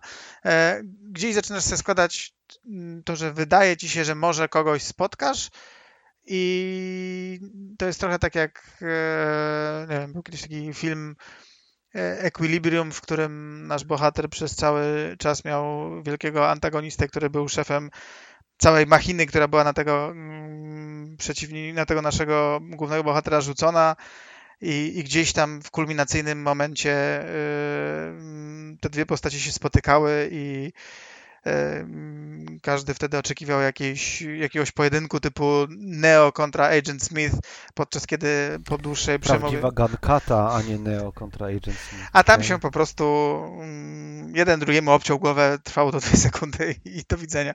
I to mniej więcej było, e, tego typu też jest e, ten no ten szczyt storytellingów w tym w Generation Zero, więc ja generalnie lubię się snuć po różnych światach. Mi nie przeszkadza, że świat jest duży, niewiele się w nim dzieje. Jak mi pokażesz zbieranie znajdziek w tych wszystkich, nie wiem, asasynach, yy, GTA, czymkolwiek. Ja będę łaził, ja to będę zwiedzał, oglądał, podnosił ale szkoda mi trochę tego, bo dla mnie to jest bardzo niewykorzystany mechanizm. To, co było przedstawione w trailerach jako coś takiego, gdzie musisz się przygotować, musisz mieć pomysł, e, musicie zastawić ze znajomymi pułapki, e, może ściągnąć jakiegoś wielkiego mecha, żeby on gdzieś wlazł w jakieś, nie wiem, miny, potem ktoś tam rzuca granat e, z impulsem elektromagnetycznym, ktoś się zakrada z drugiej strony, uderza w jakieś tam e, kolejne elementy tego robota, żeby powyłączać mu różne mechaniki e, ofensywne, tak? Tutaj mu uszkodzisz jakiś tam pojemnik z, z rakietami, to już nie będzie mógł do ciebie strzelać. Gdzieś to się tam w tych trailerach przewijało, podczas kiedy tak naprawdę wszystko można i tak rozwiązać, kitrając się za kamieniem, mając wielką giwerę i pakując z niej odpowiednio dużo setek pocisków, nawet w największego przeciwnika. I to, y, to jest na mój gust ten niewykorzystany potencjał, bo w momencie, kiedy to zrozumiesz, to tak naprawdę przestajesz też mieć motywację do tego, żeby mm, żeby starać się coś osiągnąć, bo i tak zawsze możesz wrócić do po prostu czystej, brutalnej siły i to wtedy trochę przestaje, no, przestaje być tak urocze. Czyli niedopracowana po prostu. Koncept dobry, wykonanie takie se. Wydaje mi się, że tam był malutki zespół od tych gier. Wydaje mi się, że to jest po prostu taki przypadek, w którym oni mają mhm. taki e, taki toolkit, że już jest, nawet jeśli mają nieduże studio, to jest ciężko z niego nie skorzystać, bo aż się o to prosi i, i i widać, że tam po prostu nie ma budżetu, tak? Bo ja nie mam żadnych wątpliwości do tego, że e, tworzenie NPC-ów, ich animowanie e, jest dużo, dużo prostsze niż stworzenie e, textboxa, który ci wyświetli to, co właśnie znalazłeś na kartce papieru, albo odtworzy krótkiego... Dużo trudniejsze chciałeś powiedzieć, a nie dużo łatwiejsze. Dużo tańsze. No ale też łatwiejsze w rozumieniu, wiesz, no nie musisz, nie wiem, tworzyć postaci, animować. Czekaj, czekaj, chcesz powiedzieć, chcesz powiedzieć, a, okej, okay, kartka jest tańsza od postaci, tak? tak? Ka- że, nie, nie, nie, że kartka jest tańsza od postaci, także jak gdyby nie, spoko, spoko. nie ma, yy, nie ma, yy, no najtańszy pomysł na storytelling, tak? No, nagrać kilka plików yy, w studio dźwiękowym, które nawet tak naprawdę należą, jeśli chodzi o głosy, do raptem pewnie czterech czy pięciu różnych, yy, różnych bohaterów, yy, i, i wrzucenie tego gdzieś w ten świat e, jest po prostu, no... Okej, okay, no zrobiliśmy, tak, zrobiliśmy grę z otwartym światem. Tak, niewątpliwie hard, hard surface wszelkiej maści jest e, tańszy niż animowane, meszowane e, ludziki, nie? Wiesz, no to, to, także mieli roboty. To też widać w tym, e, w tym dodatku, w którym widać, że tam pewnie ktoś poszedł po rozum do głowy i powiedział, no panowie, teraz już mamy dane sprzedaży, tak? To nie jest absolutny flop, więc dajcie nam może troszkę więcej e, tych pieniędzy i, i znowu pierwsza połowa tego DLC to jest znowu tylko voiceovery, gdzie idziesz do jakiegoś tam hotelu, w którym ci wszyscy ludzie są zadekowani, ale nawet ich znajdziesz, to oni są po prostu takim, wiesz, dwusekundowym lupie, e, nikt nigdy nie, nie, chodzi, nie podnosi przedmiotów, oni po prostu stoją i, i tyle, tak, to no, naj... To i tak lepiej niż, lepiej niż w tym, w Obserwerze? Chyba w Obserwerze jest tak, że jesteś w budynku mieszkalnym, jest wielu mieszkańców, ale żeby tam oszczędzić E, na setach, to możesz tylko przez e, ten, przez drzwi z nimi rozmawiać. Hmm. No, ten sam case, no. Generalnie no. jestem no. troszkę zawiedziony, no, ale, ale w sumie, ponieważ ja jestem frajerem, jeśli chodzi o gry z otwartym światem, to e, takie łażenie przez pola też, też ma swój urok, no. Gram w Daisy na Boga, no. A, a powiedz mi, Blizu, czemu wybierasz takie gry, które są e, no, teoretycznie, wiesz, gdzieś tam poniżej jakiejś średniej. Rozumiem, że wiadomo, że to się może podobać, ale z tego co rozumiem, właściwie po, pewnie po, nie wiem, dwóch, trzech pierwszych godzinach raczej chyba obraz tej gry się e, tworzył jeden, a jakby... Kronikarz ciąg... różnorodności. Nie, po Nie? pierwsze po dwóch, trzech yy, godzinach jeszcze tego nie widać, bo po dwóch, trzech godzinach cały czas masz wyobrażenie, że tam dalej coś się zmieni. E, I ta gra ma jakieś takie, wiesz, momenty wtedy, kiedy opuszczasz tą... e, te- Jak gdyby cały ten obszar, po którym się poruszasz, to jest taka bardzo duża wyspa, ale ta duża wyspa e, ma też tam na, na południowej swojej części taki archipelag składający się z kilku mniejszych wysp. To jest ten element, ten początkowy, jak gdyby startowy fragment i, i ten, no ta bytność tam to jest pewnie właśnie, nie wiem, 3 czy 5 godzin. Do pewnego stopnia jest e, mm, do pewnego stopnia wtedy jeszcze nie wiesz, że niczego więcej już tak naprawdę nie spotkasz i ta gra ma fajne momenty, bo wtedy, kiedy pierwszy raz wychodzisz na te gigantyczne maszyny i widzisz je gdzieś tam w dużej odległości i, i patrzysz na to, na tego shotguna, którego masz w rękach i po prostu za bardzo nie widzisz, w jaki sposób miałbyś cokolwiek zrobić, to e, wiesz, ono ma do tego klimat zajebisty, tak? Ma takie bardzo fajne, e, znaczy taki przynajmniej ze mną rezonujący. E, e, jest zimno, jest pochmurno, jest tam e, trochę jesiennie, trochę gdzieś tam widzisz w oddali ośnieżone góry, e, masz taki klimat opuszczenia, to wszystko wygląda jak po prostu, jakby przed chwilą było opuszczone, tak? E, e, Mijasz miasteczko, wchodzisz do miasteczka w nocy, które na przykład jedyną rzeczą, którą oświetla, to, to są jakieś tam kilka e, świateł, które gdzieś się tam palą na, na ulicach i, i w domostwach i jedyny kolor, który gdzieś tam widzisz, to migające światła jakiegoś koguta policyjnego, gdzie wchodzisz i nagle widzisz, że ten policyjny pojazd stoi przy jakichś zwalonych, y, zwalonym truchle tego gigantycznego robota, który e, no, przebija wszystko, co do tej pory widziałeś. No, mm, więc to wkręca na początku, tak? Potem oczywiście jest element taki, że widzisz, że już jak gdyby mechanicznie nic więcej ci nie spotka. I ja już po prostu, ja, lubię kończyć gry i lubię kończyć filmy, tak? Naprawdę coś musi być przechujowe, żebym ja to odłożył. Zdarzają mi się takie rzeczy, ale ich raczej nie jest więcej niż 10 na generację. Yy, I cały czas ta gra miała dla mnie jakieś tam rzeczy, które mi się na tyle podobały, że w to brnąłem, skończyłem, odłożyłem, nie wrócę. Yy, Zmarnowany potencjał i tyle.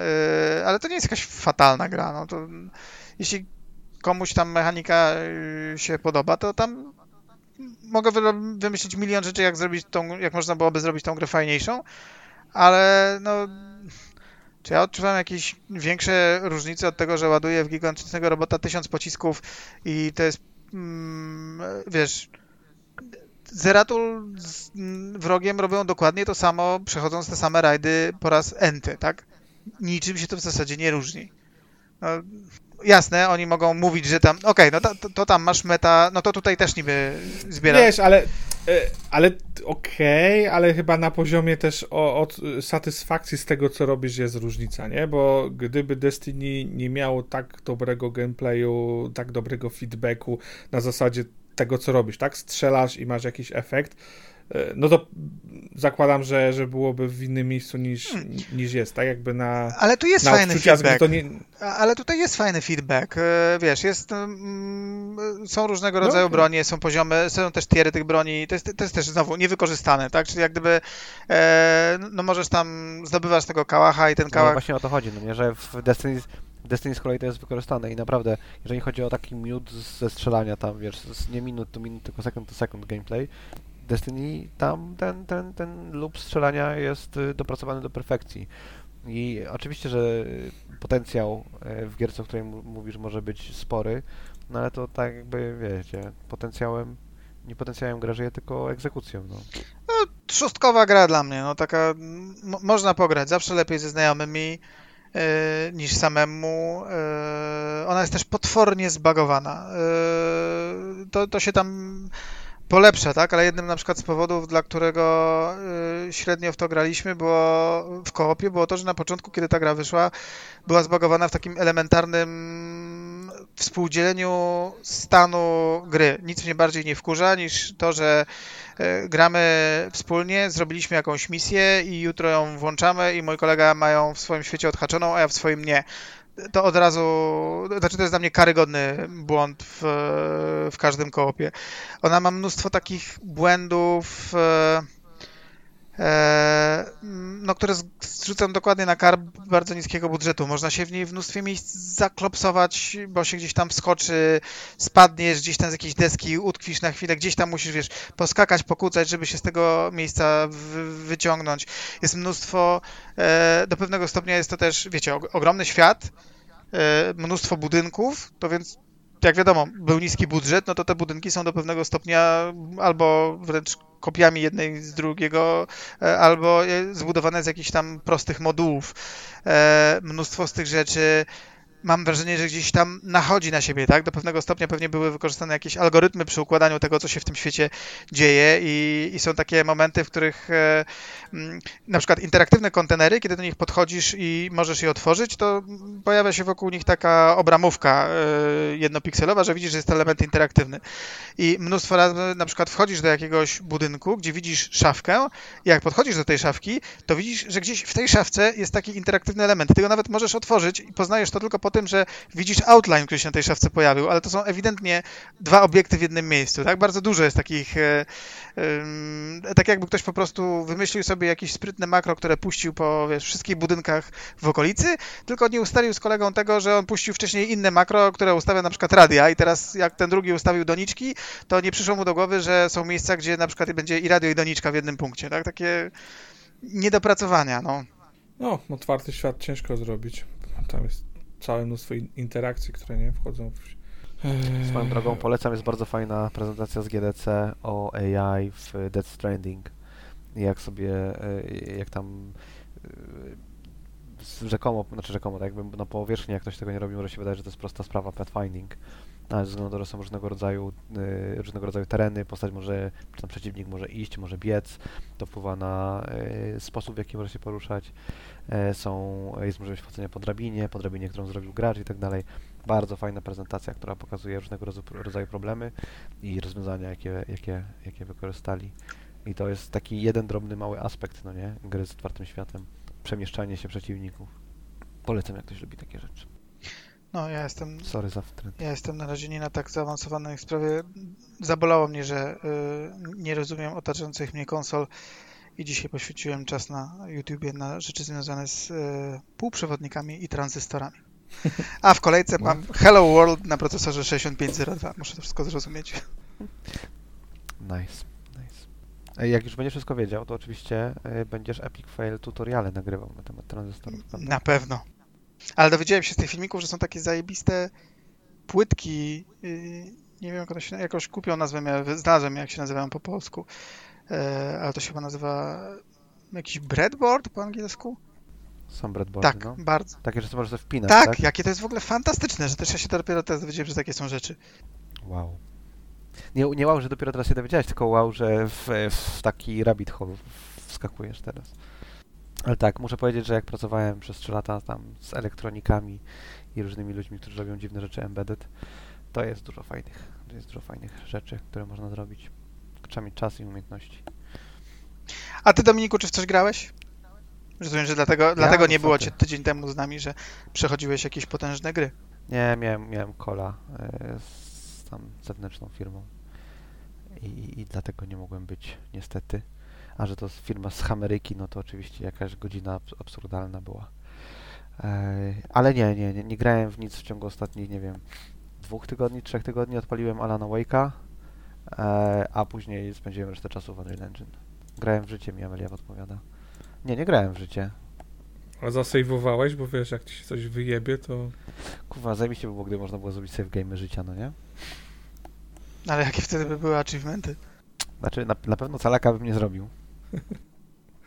Czy tam platyny. Wyobrażam sobie Zeratula i wroga robiącego calaka w życiu. Nie, no tam Zeratul już niedługo, no nie? Czekamy tylko, jak Zeratul stanie się jakimś CEO, czy C whatever O, CXO. Może Bobiego Kotika zastąpi. Najlepiej by było. Myślę, że y, każdy byłby lepszy od Bobiego, ale... Dobrze, dobrze, to chyba w takim razie starczy. Jest półtorej godzinki ponad e, tego wszystkiego. E, Obiecuję coś na następny raz zagrać, ale w przyszłym tygodniu mnie prawdopodobnie nie będzie, więc mam dwa tygodnie na to, żeby w coś zagrać. No dobrze, to się żegnamy. No, żegnamy się. Dobrze, dobrze, to, to był 203 odcinek podcastu Epic Fail. Dziękuję wszystkim za odsłuchanie. E, ja jestem Ryan i był ze mną Maksiu, Dzięki. Bliziu No dzięki. i w rogu. Dzięki. Y, tam followujcie nas na Facebooku, na Twitterze e, i, i, i, i, i, i dołączcie do naszego Discorda. Właśnie, to miałem powiedzieć jeszcze. E, I do usłyszenia za tydzień. Pa! Maybe you should play. May fail.